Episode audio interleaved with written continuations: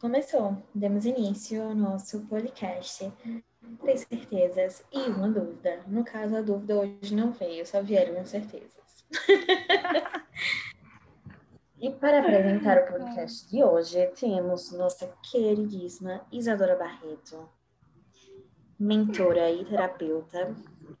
Temos o nosso querido Léo também, Leonardo Oliveira, que é interessado, né, no, na psicologia e no psicodrama, e eu, que vos falo, Isla Souza, também Quem é interessada você? em psicologia, feminismo, racismo, dentre outras questões. Vamos que vamos. Arrasou. Isso aí, Nossa. Zinha. E quer falar um pouco do tema, Léo? O tema sobre a gente vai conversar sobre sofrer, amar é sofrer, indo mais para questões relacionadas à mãe. Minha mãe tá em sintonia, Hum. acabou de mandar uma mensagem linda. sentiu de lá, ela sentiu de lá. Bruxona. Pois é, né, gente? Eu acho assim que nossa relação com nossos pais é uma relação de puro amor, né? De puro amor, puro amor incondicional. E a gente nasce assim, né? A gente olha e. Minha Achei princesa, meu príncipe. E aquele aquele amor incondicional. E a gente, né, como serzinho aberto, puro, inocente, espera que, né, seja aquele aquele amor recíproco, aquele amor, né? A gente espera que a mãe perfeita e o pai perfeito, e a gente vai criando isso. Sim, a gente cria muitas Espera. idealizações, né, de quem é nosso pai e nossa mãe. Inclusive, vou até pegar uma referência aqui para trazer para vocês de um trecho de um livro que eu gosto muito, que fala sobre isso.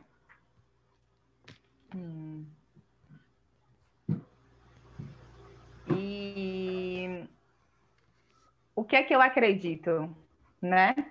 Que todos os nossos nossas relações que a gente tem dentro da nossa família, dentro da nossa casa, é o que a gente cria ali naquele ambiente, é o que a gente vai reproduzir em outros ambientes.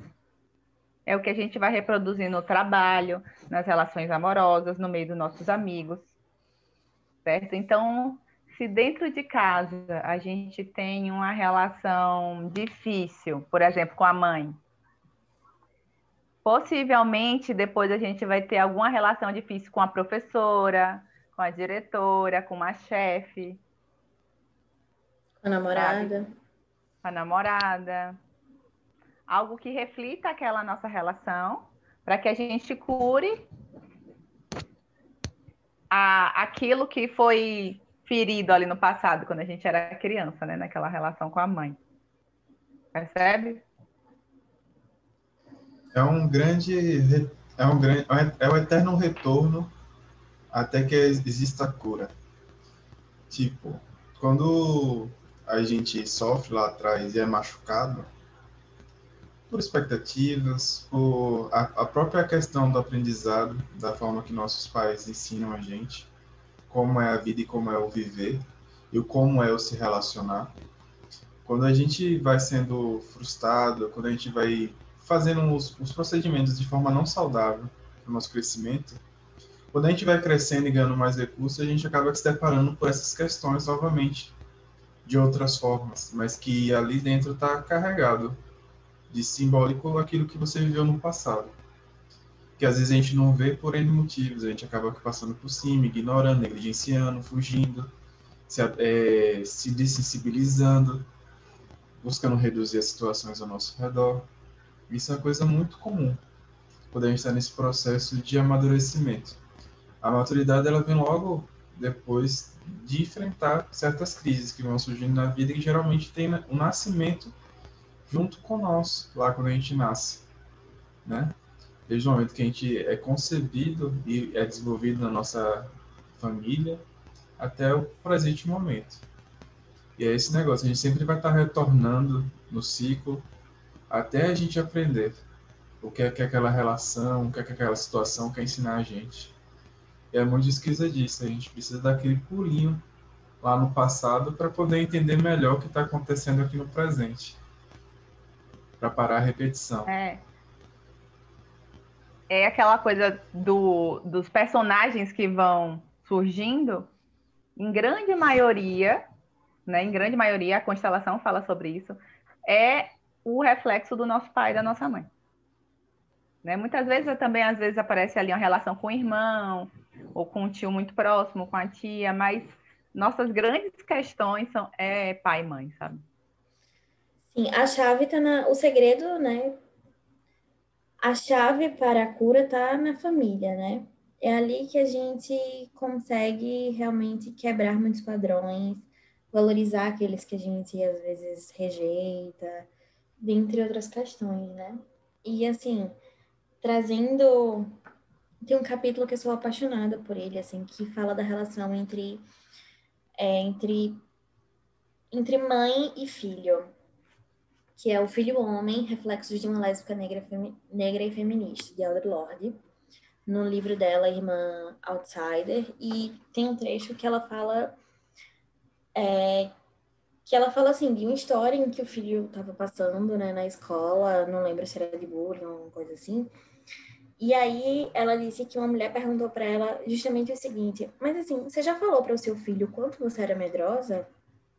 Para que ele também não se sinta diferente por sentir medo, para que ele sinta que ele também pode sentir medo e, e falar que um dia você também já foi assim, com o tempo você aprendeu a se defender."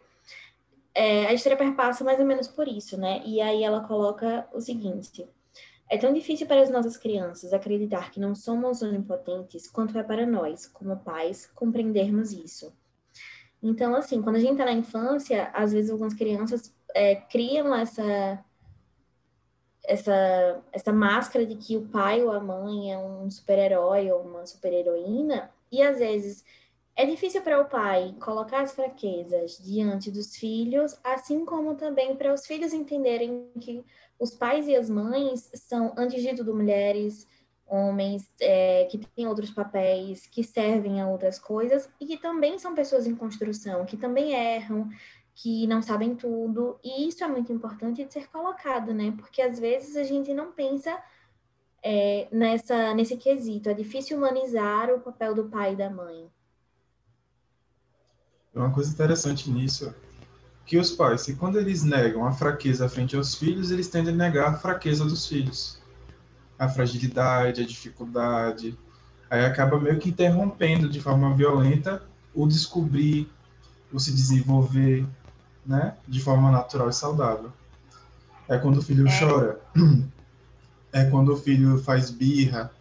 É quando o filho tá ali tentando descobrir uma nova coisa, tá ali cheio de perguntas com pouquíssimas respostas, né? Aí bloqueio em mim e acabo interrompendo o outro. E é essa muito disso em todas as famílias. E, e muito também assim do que Isla falou, né? Que aquela criança é criada naquela redoma onde o pai e a mãe não erram, né?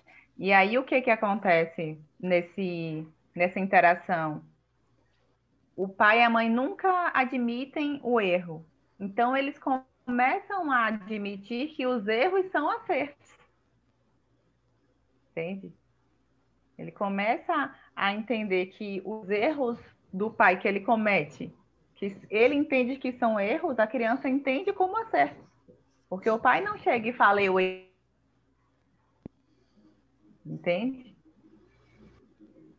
Então, é. é. Isso dificulta muito a interação dessa criança na escola, né, com as outras pessoas, com a sociedade de forma geral, né? Dele falar, não, mas é isso mesmo, eu faço isso mesmo em casa e tá certo. E a criança vai para o mundo com essa confiança que tá certo eu ser assim e, e vai à frente. E aí quebra muita cara, né? até entender Sim. realmente. Vai descobrindo que não, não, não é assim.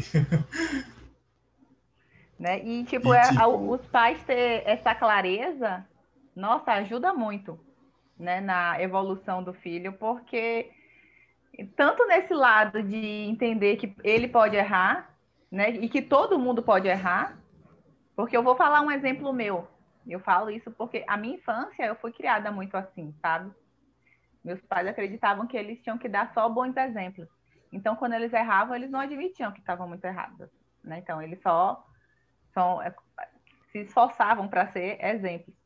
Então, o que é que aconteceu? Eu percebo hoje, né? Que quando eu era criança, eu tinha amiguinhos, tudo bem. Se meus amiguinhos fizessem alguma coisa errada, eu me afastava. Eu falava, meu Deus, fulano mentiu para a mãe. Não era mais meu amigo. A Como gente é acaba se criando intolerante, né? Sem saber lidar com a frustração. Sem saber desenvolver Sim. laços. Cheio de regrinha pra vida.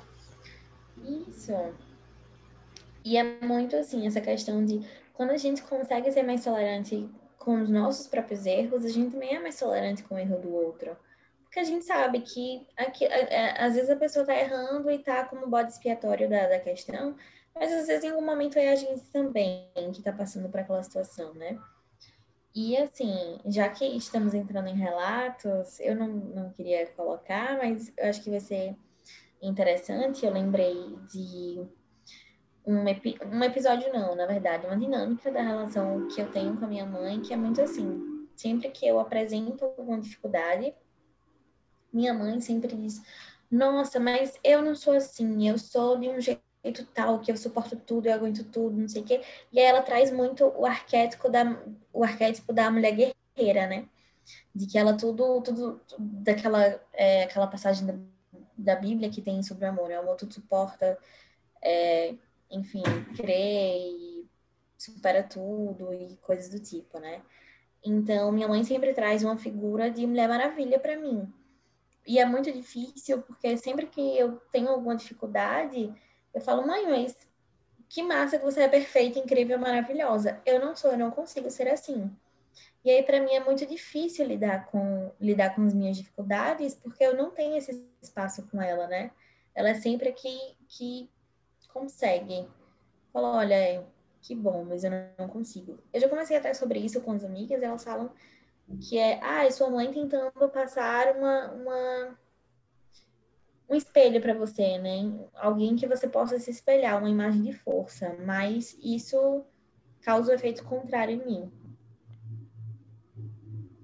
É engraçado, Isla, porque a questão com minha mãe é exatamente o oposto. E quando sua mãe está aí buscando mostrar essa figura forte, poderosa, quase onipotente para tudo, a minha mostra exatamente o contrário.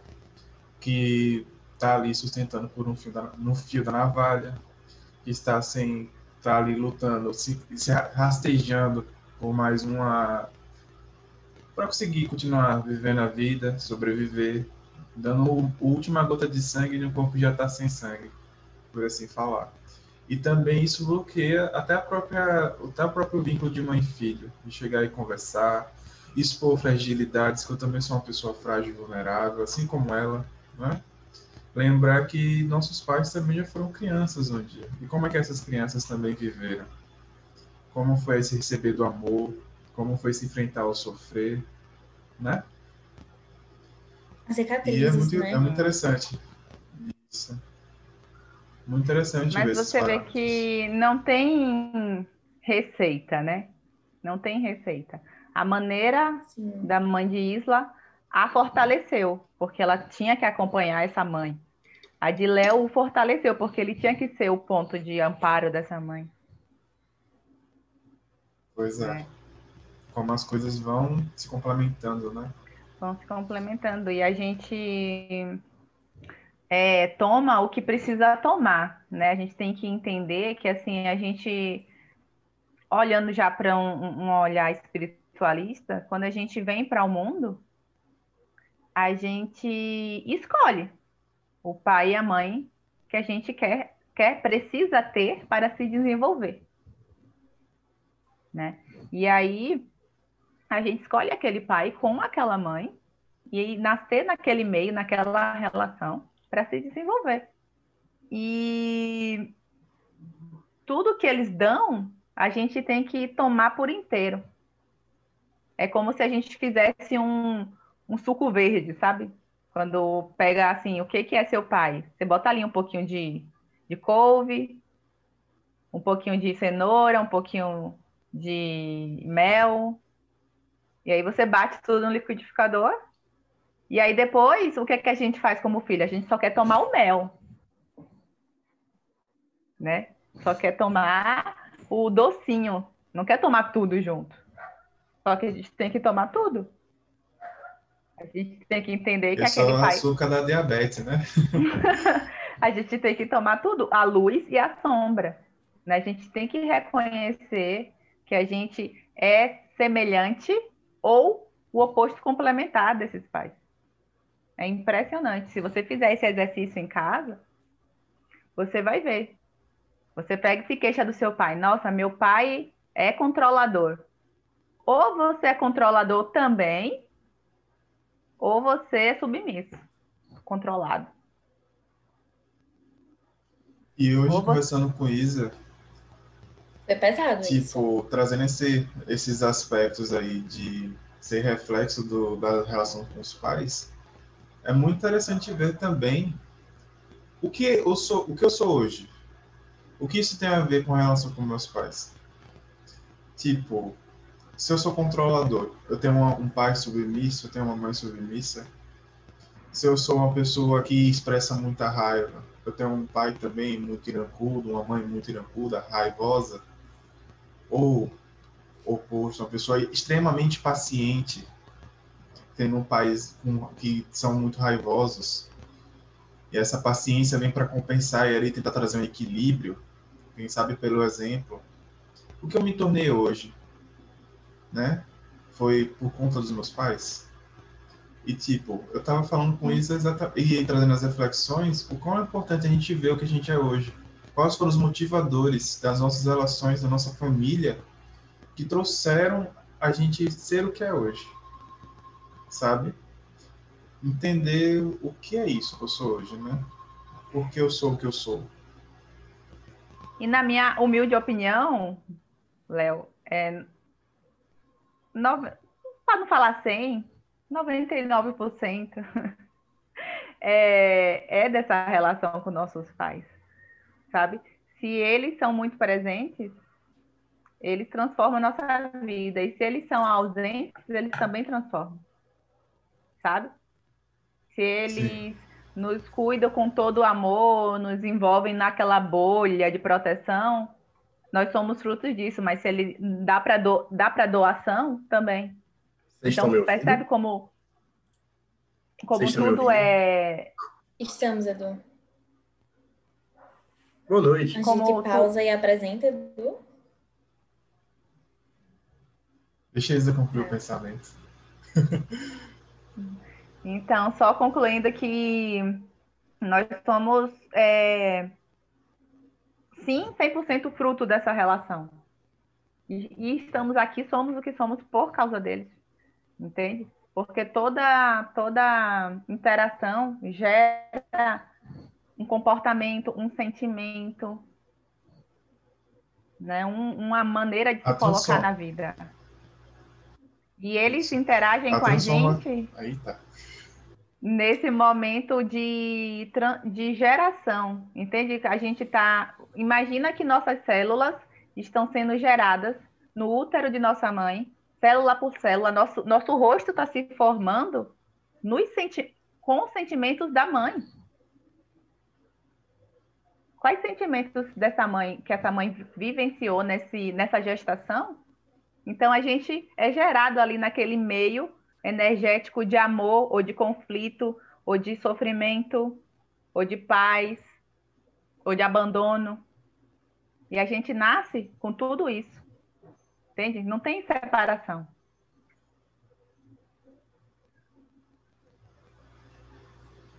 Diga, Léo. Pois é.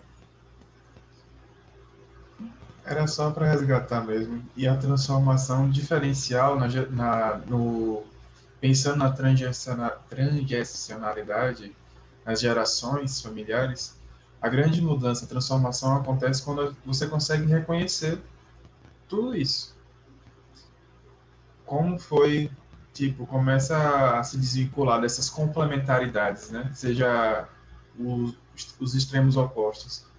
Como Isa já trouxe, ser pai controlador, você é submisso, submisso ou controlador. Aí, tipo, quando você começa a reconhecer isso, você começa a transformar muito sua vida. Agora, né? Recebemos também o nosso, a nossa, o nosso quarto Britânico. elemento. De né, muito do... longe. Oh, meu Deus, que delícia. É... Eduardo Henrique, que, segundo ele, né, é um aspirante a ser humano e está aí contribuindo também para o nosso podcast Três Certezas e uma Dúvida. Edu, com a palavra. Estou contribuindo muito aqui com a parte da dúvida. E, assim, como eu cheguei um pouquinho atrasado, eu acho que no momento eu não tenho nada a adicionar, não. Eu vou, vou, vou ouvir primeiro, sabe? Que eu tô com, com um fuso horário diferente ainda. Sabe como é, né? Esse, esse pessoal tava, que vem da, da Inglaterra. País. Tava em outro mundo. Aí cheguei, eu vou só ouvir ainda. Mas achei bem, bem pertinente isso que, que Isa falou aí sobre tipo, o lance dos, dos sentimentos da mãe durante a gestação. Eu já tinha ouvido falar disso na antroposofia, mas eu nunca mais, assim, tinha pesquisado, ouvido falar, eu sempre ouvia muito falar no depois, tipo, que a criança e, tipo, nesse contato.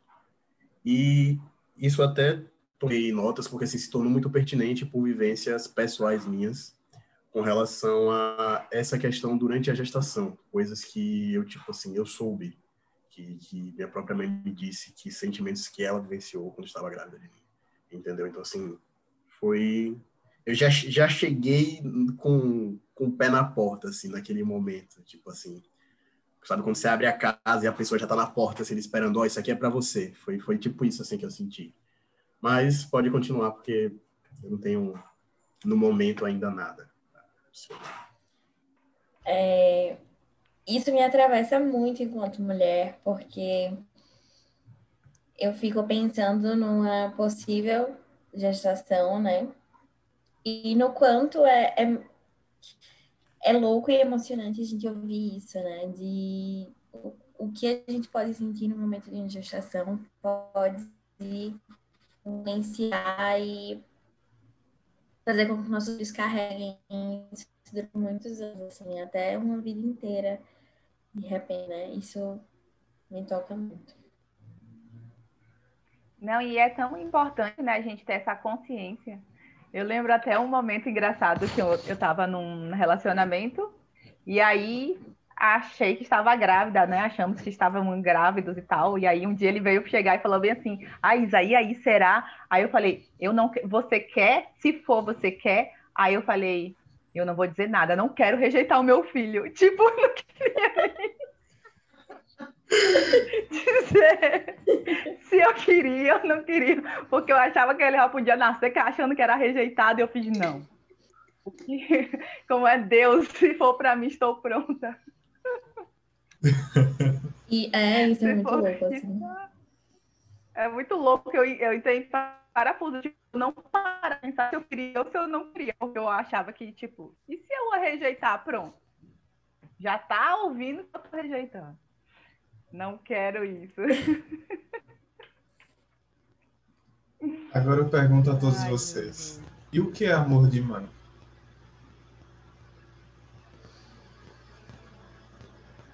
como o tema é mãe, né? O que é amor de mãe? Vocês conseguem é identificar o amor da vossa mãe? Assim, Cara, né? amor Desculpa. de mãe. Vai, Lilian. Acho que amor de mãe, no geral, é muito complexo a gente colocar sem que a gente pense antes do. O homem pode escolher ser pai.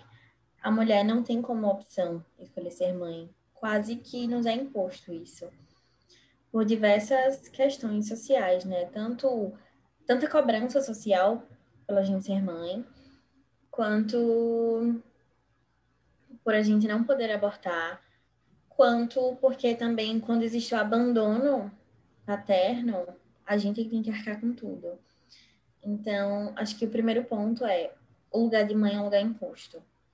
Nem sempre ele é escolhido. E quando a gente fala nisso, como é que a gente pode amar uma criança nessas condições, né? Em que muitas vezes a gente tem que sacrificar a nossa vida, nossos sonhos, nossa carreira, nossa identidade para que a gente gere esse filho. Então, eu acho que eu já parto do ponto de amor de mãe não é incondicional. É, eu acho que o peso que a gente dá quando, por exemplo, uma mãe abandona um filho, ou quando uma mãe aborta, ou quando uma mãe se recusa a cuidar do próprio filho e doar ou colocar para adoção, ou coisas do tipo, é muito duro, entendeu? Então, e não que isso seja feito por falta de amor, às vezes não é. Às vezes é justamente pelo contrário, né? Por amar tanto que que dá uma outra pessoa, enfim, questões. Mas eu parto daí, de que não é acima de tudo. Não deve ser acima de tudo. Olha, eu já tenho um olhar diferente para isso, sabe? Eu penso assim que ninguém é obrigado a nada, sabe? É, ninguém é obrigado a nada. Agora, a mulher, ela tem muito maior, tem uma dificuldade muito maior de abandonar um filho. Sim. Entende? Um pai, pela sociedade, isso, isso eu concordo que é, é, o olhar da sociedade, né, para uma mulher que abandona, um pai que abandona, tem pesos bem diferentes, né? É até co colocado em alguns lugares como algo natural, esse pai não não dar assistência e não ser pai. Né? Agora, para a mulher, já a cobrança maior. Agora, eu não concordo que a mulher é obrigada a ser mãe. Entende? Eu acho que é, ela é, ninguém é obrigado a nada, é por isso que eu acho que ninguém é obrigado a nada. Entende? Ela pode realmente se responsabilizar, né? Porque ela, fora num, num caso de estupro, é claro, mas ela pode gerar esse filho e ela pode dar para adoção depois. Só que é muito difícil, né? Que uma mulher com todo o instinto materno ela haja dessa maneira. É muito mais difícil, até por, por esse contato de nove meses que o homem não tem.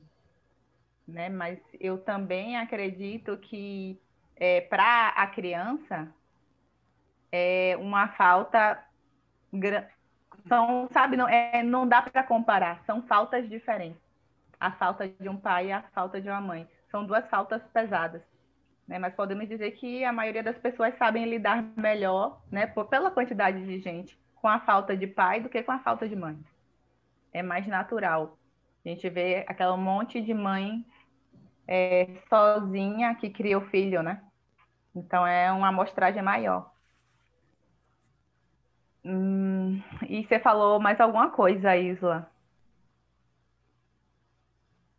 Sobre ser com condicional relação... ou incondicional, esse amor. Sim, do amor é, condicional, né? É, incondicional. Eu acho, eu acredito, na verdade, que nós, como seres espirituais, amamos incondicionalmente uma, uma cria, tanto o pai quanto a mãe. Entende? O amor é, de alma que eu falo é um amor incondicional. Agora, aquela pessoa reflete esse amor cheio de barreiras, sabe? Cheio de muros, de máculas, que saía de acordo com a história dela, né? A história dela com relação aos pais dela, o que ela sofreu, o que ela passou, sabe? O que ela entende que é certo e errado, todas as dores, tudo isso é, é como uma barreira, sabe? Para esse amor. E aí reflete nessa relação. É assim que eu enxergo. Quando a pessoa realmente ela é, tem essas dores melhores, tem menos dores, né? Tem uma história que tem amor naquele, naquelas relações com os pais dela, ela consegue passar esse amor para o seu filho. Mas se ela nem recebeu esse amor dos seus pais, é muito difícil. Esse amor não vai chegar no filho. Porque ninguém dá o que não tem, sabe? Eu vejo. Uma coisa muito interessante. Uma coisa muito interessante para se refletir é tipo, às vezes a gente abstrai muito as situações que existem no mundo e acaba perdendo um todo.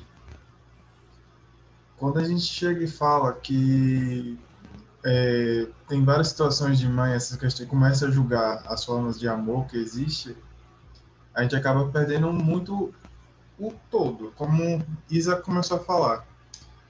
Tem várias barreiras que vão sendo colocadas, até social, cultural e tudo mais, que acaba que acaba que a gente não vê o que real tem por trás dali da pessoa que abandonou, da pessoa que abortou, da pessoa que fez tal coisa, X coisa. Mas se a gente abstrai tanto, a gente acaba que não capturar em essência o que cada um passa. Sabe? A gente, a gente traz uma questão muito enrijecida do que pode estar ali por trás. E uma coisa que eu percebo de muitas coisas que eu já olhei é que apesar da forma violenta, da forma faltosa, da forma de tal coisa que mães podem tomar perante sua, sua cria, sua prole, seus filhos, ali o que está ali por trás daquela violência, às vezes é uma manifestação da forma que ela consegue prestar o cuidado. Sim. Não dizendo, não dizendo que se resume a isso, mas a grande maioria do que eu já vi, até mesmo de histórias representadas em filmes, séries, animes, tipo, quando a gente consegue, a gente quando entra no mundo do personagem, do mundo da pessoa, do ser humano que é a mãe, a gente começa a visualizar, caramba, velho, isso aqui foi uma tentativa de amar, uma tentativa de uma tentativa totalmente distorcida, desassociada, né, não saudável, mas ali foi ela no movimento natural dela e quase instintivo de conseguir se reconectar com aquilo que ela carregou no início da vida dela, né? Mas foi se perdendo pela criação, pela, pela própria questão geracional. Por isso, o que é amor, afinal? O amor materno? Se a gente chega cheio de julgação e abstração, a gente acaba que não percebendo que de fato é isso. Léo, você poderia começar repetindo a sua pergunta aí?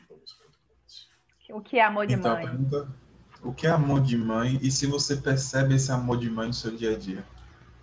É, tipo, eu concordei mais com, com o que Isa falou, depois com, com o que Léo falou também. Mas outro aspecto, assim, que na minha, na minha ótica acaba havendo uma talvez uma certa fato de tipo uma certa confusão.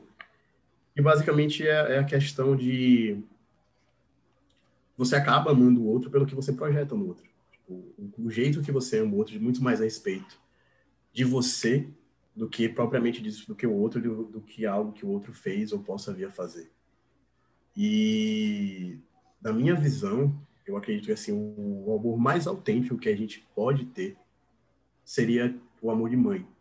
Assim, num, aspecto saudável, que foi a pessoa que, que gerou a gente, que carregou a gente na barriga, e que de fato vai ter um contato mais próximo com a gente. Tanto esse contato físico, como pelo fato de estar realmente, tipo assim, dentro de um corpo, dentro assim das suas entranhas, vamos usar a palavra. E como Isa falou, existe uma série de vivências pessoais que fazem com que esse, esse amor se externalize de uma forma que às vezes pode ser estranho para nós, entendeu? E eu acredito que é preciso uma certa compreensão para a gente ter essa percepção de quando determinadas coisas elas são amor e que às vezes elas não são. É, por exemplo, é, comparando o amor de mãe com amor de relacionamento. Às vezes você, dependendo de gênero, adentra no, numa relação é, com os olhos da paixão, porque você achou aquela pessoa muito bonita, ou porque você tem uma admiração muito grande, você viu aquela pessoa é, numa fala, no momento, e a partir dali surgiu todo, todo um desejo, toda uma coisa, e que muitas vezes isso é popularmente conhecido, ou você diz para si, nossa, eu amo fulano, porque esse sentimento é um sentimento muito forte, é um sentimento que me move. Já no, no aspecto materno, eu acredito que esse sentimento mais autêntico ele tem muito mais a ver com serenidade e acolhimento. Eu acho que eu acredito que esse sentimento tenha muito mais a ver com serenidade e acolhimento. E com relação ao que Isla falou, eu acredito sim que ele é algo, não diria incondicional, mas inerente. Inerente a, a todo indivíduo. Tipo, não é uma coisa que nós criamos. Assim, falando do ponto de vista metafísico, eu acho que é uma coisa que ele transcende isso. Entende? Não é uma coisa que eu, como ser humano, ou eu que a partir de uma vivência, ou eu que a partir de, do ego, eu, olha, eu amo fulano. Eu acho que o amor de mãe é uma coisa assim que, que não se explica, é algo quase que instintivo. Entende? E como eu percebo isso no meu dia a dia, eu acho que ele está nas, nas coisas muito simples. Eu acho que não diz respeito a, a grandes coisas. Eu percebo isso com minha mãe, percebo isso com, com minha avó. Vou dar um exemplo, por exemplo. Vou dar um exemplo, por exemplo, ótimo. É, sempre que e eu pergunto, chego em casa, eu pergunto, ah, tem uma fatia de bolo, é, a senhora já jantou? E ela diz não, mesmo ela estando com fome, e ela dizendo, não, meu filho, pode comer, são esses pequenos detalhes, esses pequenos morrer, vamos assim dizer, no, nas suas vontades, no seu ego, naquele abrir mão, essas pequenas besteirinhas que carregam amor no dia a dia. Às vezes a gente acha que, tipo, que, que o amor vai ser ela chegar e dizer, olha, eu te amo, ou chegar com um grande presente, mas às vezes são aquelas demonstrações de afeto, entendeu? É, às vezes você não, às vezes não tem a percepção mas às vezes a pessoa ama a gente em silêncio, às vezes a pessoa está ali fazendo um trabalho, um esforço para deixar um legado para um filho. Então, assim, é isso que às vezes eu percebo no meu dia a dia, sabe? Essa questão do amor em silêncio e do amor morrer, do amor abrir mão pelo outro, mas não abrir mão com sofrimento, mas aquela, aquele abrir mão de forma autêntica, sabe? Aquela coisa que, que vem de coração, assim, dada. Poderia dizer mais ou menos assim.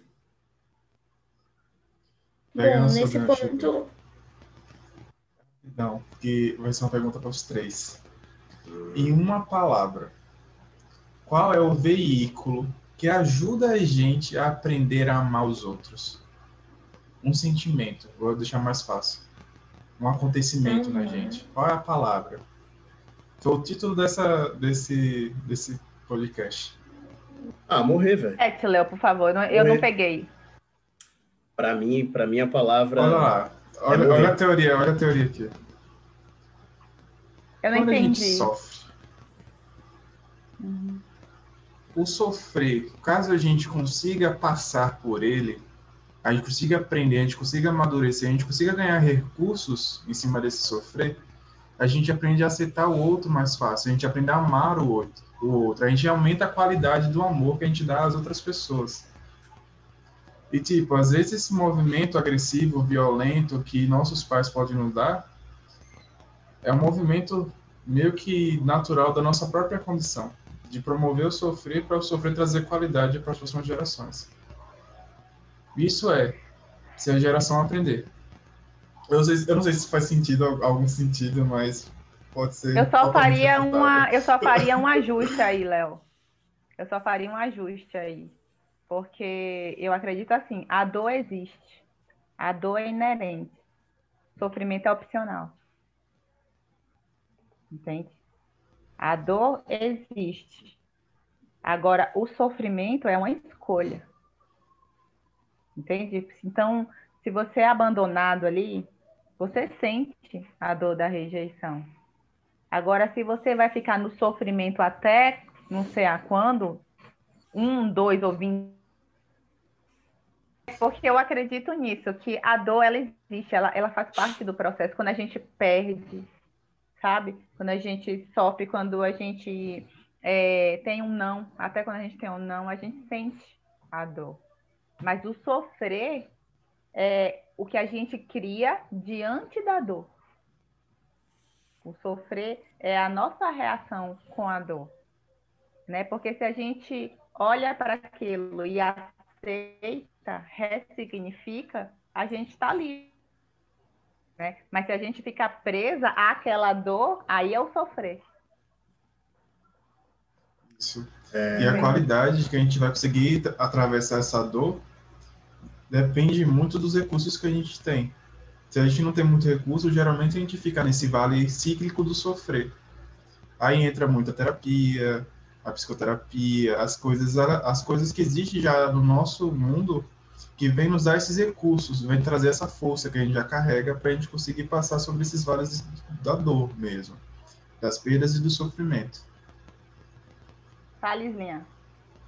É, assim, é a, a, a, primeira colocação lá eu entendi, a segunda não, na pergunta, né? Mas acho que o veículo para eu entender o amor é o cuidado. Quando as pessoas têm cuidado comigo, ou quando eu tenho cuidado com alguém, eu entendo amor, assim. Foi que me veio. É... Já terminou, Isla? Eu, aquilo que eu falei, tipo, antes, e só reafirmando agora, talvez de uma forma melhor. Eu acredito que amor ele tem muito, ele tem a ver com, com abrir mão, sabe? Eu acho que a melhor forma de, de, de carinho, de cuidado que você pode ter com outro é você, tipo, abrir mão de si mesmo do ponto de vista do, do ego. Seja aquele exemplo que eu, bobo do dia a dia que eu dei com você deixar o pedaço de bolo pro seu filho, ou seja, quando você abre mão, por exemplo, de uma de uma oportunidade ou de algo por alguém. Eu acho que essa é a maior forma de afeto que você pode ter por, por alguém. Tem a ver com essa questão de abrir mão, abrir mão do, do ego, do seu eu, você entende? Por alguém, mas de forma autêntica, de forma assim, sem esperar algo em troca, sabe? E a segunda parte da sua pergunta, eu queria que você repetisse, lá, que eu acho que Isa não entendeu, eu também não entendi. Isa falou sobre dor, mas. Eu não lembro qual é a segunda pergunta. mas fala aí, Isa. Agora você, você perguntou sobre o veículo e depois você perguntou outra coisa, que eu me lembro que isso levou Isa, Isa a falar de dor. Ah, sim, eu falei que. Vocês ah, estão me ouvindo? Comecei a discorrer sobre o que você falado. Estamos ouvindo, Isa. Ah, então. O veículo, para mim, é o eu, para mim, acho que seriam dois veículos que eu entendo como amor. É, o me ver, entende? Ou eu vejo você, enxerga. Quando a pessoa ela tá livre de expectativa sobre o que eu sou e ela tá me vendo, eu me sinto amada. E a disponibilidade a disponibilidade realmente eu acho que eu entendo como amor, que é eu estou aqui para você, entende? O que... Uma coisa que a gente pode perceber é que o amor tem diversos o que, veículos. O que né? será? O que podemos fazer juntos para que seja bom para você, que seja bom, ou que seja bom só para você, ou que seja só bom para mim, mas a disponibilidade. Tempo para mim, sabe? Tempo, eu estou te dando meu tempo. É amor. Isso é muito precioso, Sim. né? Muito valioso. E a gente pode perceber que o amor tem diversos veículos. Tentar colocar ele em um só não, não vai dar certo. E o seu, Léo? Faltou o seu. Cara, o amor hoje na minha vida, ele é o que Edu falou, dá sem esperar nada em troca. Mas o amor recíproco de mão dupla é o que Isa disse. É você ter, é ter, ver o outro, estar disponível para o outro. E esse ver o outro implica aceitar o outro como ele é. Com defeito, com qualidade e tudo mais. Amor de mão única é o dar sem esperar em troca, é o cuidado de Isla. E agora, quando o cuidado vem em mão dupla, existe eu te vejo e eu estou disponível. É assim que eu vejo. O professor é sempre o professor, fazendo a síntese de, de todos os comentários, sempre de uma forma bem, bem feita, assim, sempre bem amarrada. enfim. A gente explica que o professor é um, sei lá, um vocativo carinhoso. Acho que é importante, né? É, Léo é, é o professor porque ele tá com um plano aí da gente entrar ali na, na Casa da Moeda do Brasil. Tô brincando, gente. É... Ele é o professor porque ele sempre, sempre traz as, as melhores, assim, sínteses de tudo que a gente fala. Tipo, Isa pode falar um, uma coisa nada a ver com o que Isa falou e nada a ver com o que eu falei, mas ele encontra uma síntese daquilo e diz, olha, gente, vocês são diferentes do que vocês falaram, mas é por causa disso e disso e disso, e a gente percebe alguns ensinamentos dessa diferença, então por isso que ele é, o, ele é um professor, ele tem uma sistemática mental muito boa. Assim, sabe? Acho que tem um chip a mais. A diferença mostra a igualdade, né? Tá vendo? É isso que eu tô falando. E como dica, gente, assim, o que, é que vocês acham para essa relação com a mãe, né? O que, é que vocês, vocês trouxeram algo? Sobre... Como dica, eu tenho um trecho. Ah, eu também tenho uma música, vai. Isa primeiro. eu tenho um trecho do livro de Audrey, do capítulo que eu falei para vocês mais cedo. E que, eu, assim, me toca muito, né? Enquanto, enquanto pessoa, enquanto filha. E que eu gosto bastante. É o seguinte. A lição mais contundente que posso ensinar ao meu filho é a mesma que posso ensinar à minha filha. Como ser exatamente quem ele deseja ser. E a melhor maneira de fazer isso é sendo quem eu sou. E se eu espero isso, ele aprenda a não ser como eu, o que não é possível, mas como ser quem ele é.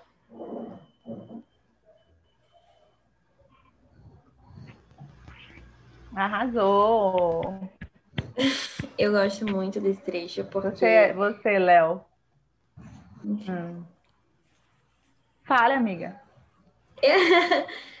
Pode falar, Isa. Porque faz muito parte de um processo de individuação, né? De que a gente também não é, se, se constituir enquanto indivíduo e não necessariamente vir ao mundo apenas para corresponder às expectativas dos pais. Entender que cada um é uma pessoa com idiosincrasias, né? Vai, Léo. Tem um carinha chamado Vinícius de Moraes e Pounder, que eu não sei pronunciar o nome, é Pound, que eles são um pessoal aí que faz música de afro samba, né? Que tem a música Canto de Ossan e Canto de Xangô, que tem uma coisa muito parecida que eles falam, que amar um trecho específico. Amar é sofrer, amar é morrer de dor. Xangô, meu senhor, saravá. Me faça sofrer, mas me, me faça morrer, me faça sofrer, mas me faça morrer de amar. E, tipo, num momento muito difícil que eu tava passando por esse sofrer, eu comecei a perguntar: como assim amar é sofrer? Amar é morrer de dor. Me faça morrer de amar. E, tipo, que eu, na minha experiência enquanto indivíduo, eu aprendi muito esse amor através de, de a me apropriar do meu próprio sofrimento. E quando eu comecei a fazer isso, eu comecei a perceber melhor o amor dos meus pais, da minha mãe e tudo mais. Eu percebi os, os pequenos sacrifícios que eles fazem diariamente para conseguir manter a si mesmos durante o decorrer do dia a dia até na própria relação cotidiana, quando a gente faz uma visita, quando eu faço uma visita à minha mãe, por exemplo, ali do jeitinho dela, ela está mostrando a forma dela de amar, né? E o quão foi importante para mim de me apropriar desse sofrimento e apropriando desse sofrimento eu aprendi a amar melhor o outro. E amando melhor o outro, eu consigo identificar melhor o amor. Nas idiosincrasias de cada um. É... E um processo também, Léo, que eu acredito que é quando você mergulha nessa dor, é, possivelmente você está mergulhando numa dor que é do seu pai ou da sua mãe também, sabe? E você está entendendo um pouco da história dele. Você está entendendo que. Sim, cara. Eu concordo com isso também. Eu... Você tá... Atenção, galera. é, Eu ia, eu tava procurando a citação aqui, porque eu queria saber o nome do autor.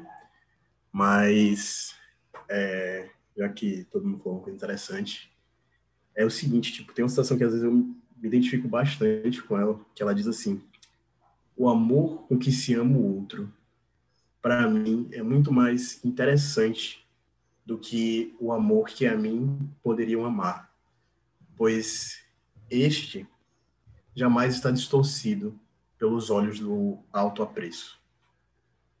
Então, é basicamente quando se observa de forma autêntica alguém dando amor, acaba sendo mais fácil você receber aquele amor do que quando se é amado. Porque quando se é amado, você acaba tendo toda aquela questão do autoapreço, do ego e se perguntando julgando por vezes, ah, será que é por isso? Ah, será que é por aquilo? De forma que isso turva a sua visão, entendeu? E às vezes você perde toda a beleza e a magia da coisa. Mas por vezes é muito emocionante quando você vê uma mãe, um bebê, às vezes numa cena simples, caminhando no parque, dando, a, dando uma atenção, um carinho, ou um pai, ou um pai cuidando de, de do seu pai já idoso, fazendo um carinho na cabeça dele, esse, esse tipo de coisa, sabe? Que você consegue observar no, no outro e no dia a dia.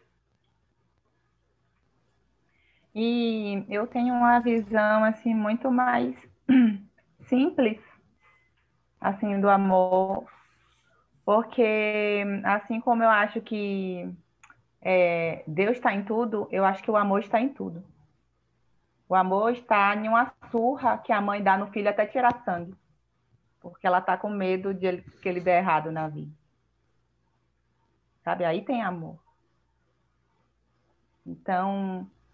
Mas não é aquele amor romantizado, né? Que existe aí no mundo. Não é o amor romantizado, mas o amor está em tudo, né? Até quando é, um pai te priva, uma mãe te priva de uma viagem por medo que você sofra alguma coisa, ou até a mãe te abandona e te dá para adoção porque acha que não é, ela não é suficiente, ela te ama tanto que ela acha que você merece uns pais melhores, que ela, ela não se acha suficiente para criar, né, aquele filho. Então isso é amor, né? Então a gente entender que somos fontes de amor e mas carregamos nossas histórias. Somos fontes de amor apesar da dor. Apesar da dor. Quando fala sobre exemplo, o, a coisa mais prática é tipo, como é que eu posso ser um exemplo? Porque se a gente pega as religiões, se a gente pega um Buda, um Preto Velho, Jesus, se a gente pega qualquer entidade, Hare qualquer Krishna. Deus que temos aí. Isso. N figuras, entidades, etc., que servem da espiritualidade de cada um. Se a gente consegue, nesse exemplo, trazer para o nosso cotidiano, de forma prática, com certeza a gente conseguiria ensinar melhor o que é amor às, às pessoas. Eu tiro isso como exemplo da minha própria, da minha própria vivência que eu tive recentemente com a ex-namorada. Que, como exemplo, através do amor, eu consegui ensinar muita coisa para ela e ela conseguiu aprender bastante coisa também comigo. Através dos méritos delas, dela de se esforçar, se permitir, pular, saltar, de ir além daquele do desconhecido, né? Que é enfrentar a si mesma. Foi um processo bem assim interessante de se ver. Que foi muito gratificante também poder ver o crescimento dela, o crescimento que ela conseguiu conquistar pela, com as próprias mãos, com os próprios esforços. E tendo apenas um auxílio, uma ajuda ali de fora, dando amor, paciência, cuidado e limites também, né? Porque no amor tem limites. Porque amor demais acaba deixando a pessoa é, desconcertada para ser ela para ter autonomia sobre si mesma, né? O amor ele engloba muita coisa, principalmente o respeito do livre arbítrio do outro. E um ponto também, Léo, que eu acho importante trazer é que todo mundo fala muito de dar amor, né? Ah, dar amor, fazer as coisas com amor, liderar amor. E a gente não tem quando a gente não se abastece dele. Entende? Tem que ser primeiro. Precisa o ser primeiro, primeiro. primeiro ser amor, depois dar amor. Né? Tomar Só da dá fonte. dar aquilo que tem e aquilo que é. Isso. Tomar da Saber fonte. receber. Saber receber. Hum, Então, para a gente se né, nutrir de amor, e aí a gente tem que o quê? Tomar da fonte. E qual que é a nossa fonte principal, primeira fonte de amor? A mãe.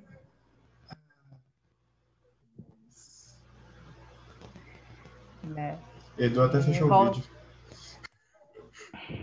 Foi, eu fui limpar a câmera, mas eu, eu não entendi. Inclusive, é, acredito que é bem provável que eu vá bater um papo com Isa hoje à noite sobre a temática aqui, que trouxe bons lembretes.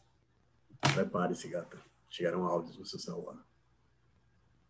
Mas eu não fechei a câmera por causa disso, não. Fui limpar a câmera mesmo. Isla, Isla Aí ela, prepare-se. Edu, você vai ser bloqueado. Isa, Isa. Isa. prepare-se, Edu, você vai ser bloqueado. Pra quem não sabe, galera, É, Isa meu é. número profissional é esse aqui, ó. Liga lá e te resolve. Só Não, não, mas, ligação, ó. Ligação para marcar a consulta. mas o que eu tenho, o que eu tenho pra, pra relatar é algo que ela vai gostar, não é algo em discordância do que ela falou, não. É algo em concordância. Novidades, Dudu? Novidades, novidades, lembretes, na verdade, que talvez seja interessante. Para quem não sabe, pessoal, Isa é a terapeuta, assim, do grupo, super experiente, cheia de vivências. Eu não sei descrever qual, qual seria, assim, se seria holística, qual, qual é a melhor palavra, mas enquanto Humana. é, humana. Enquanto o Léo é o professor, Isa é a, a terapeuta do grupo. Por isso que eu falei assim, olha, vai chegar um negócio aí no seu privado. Mas é como amigo dessa vez. é como- Né? Para não acharem que é o Não. Zé Dia, né, Dudu? É, não, não posso colocá-la no papel de terapeuta, ela sendo minha amiga.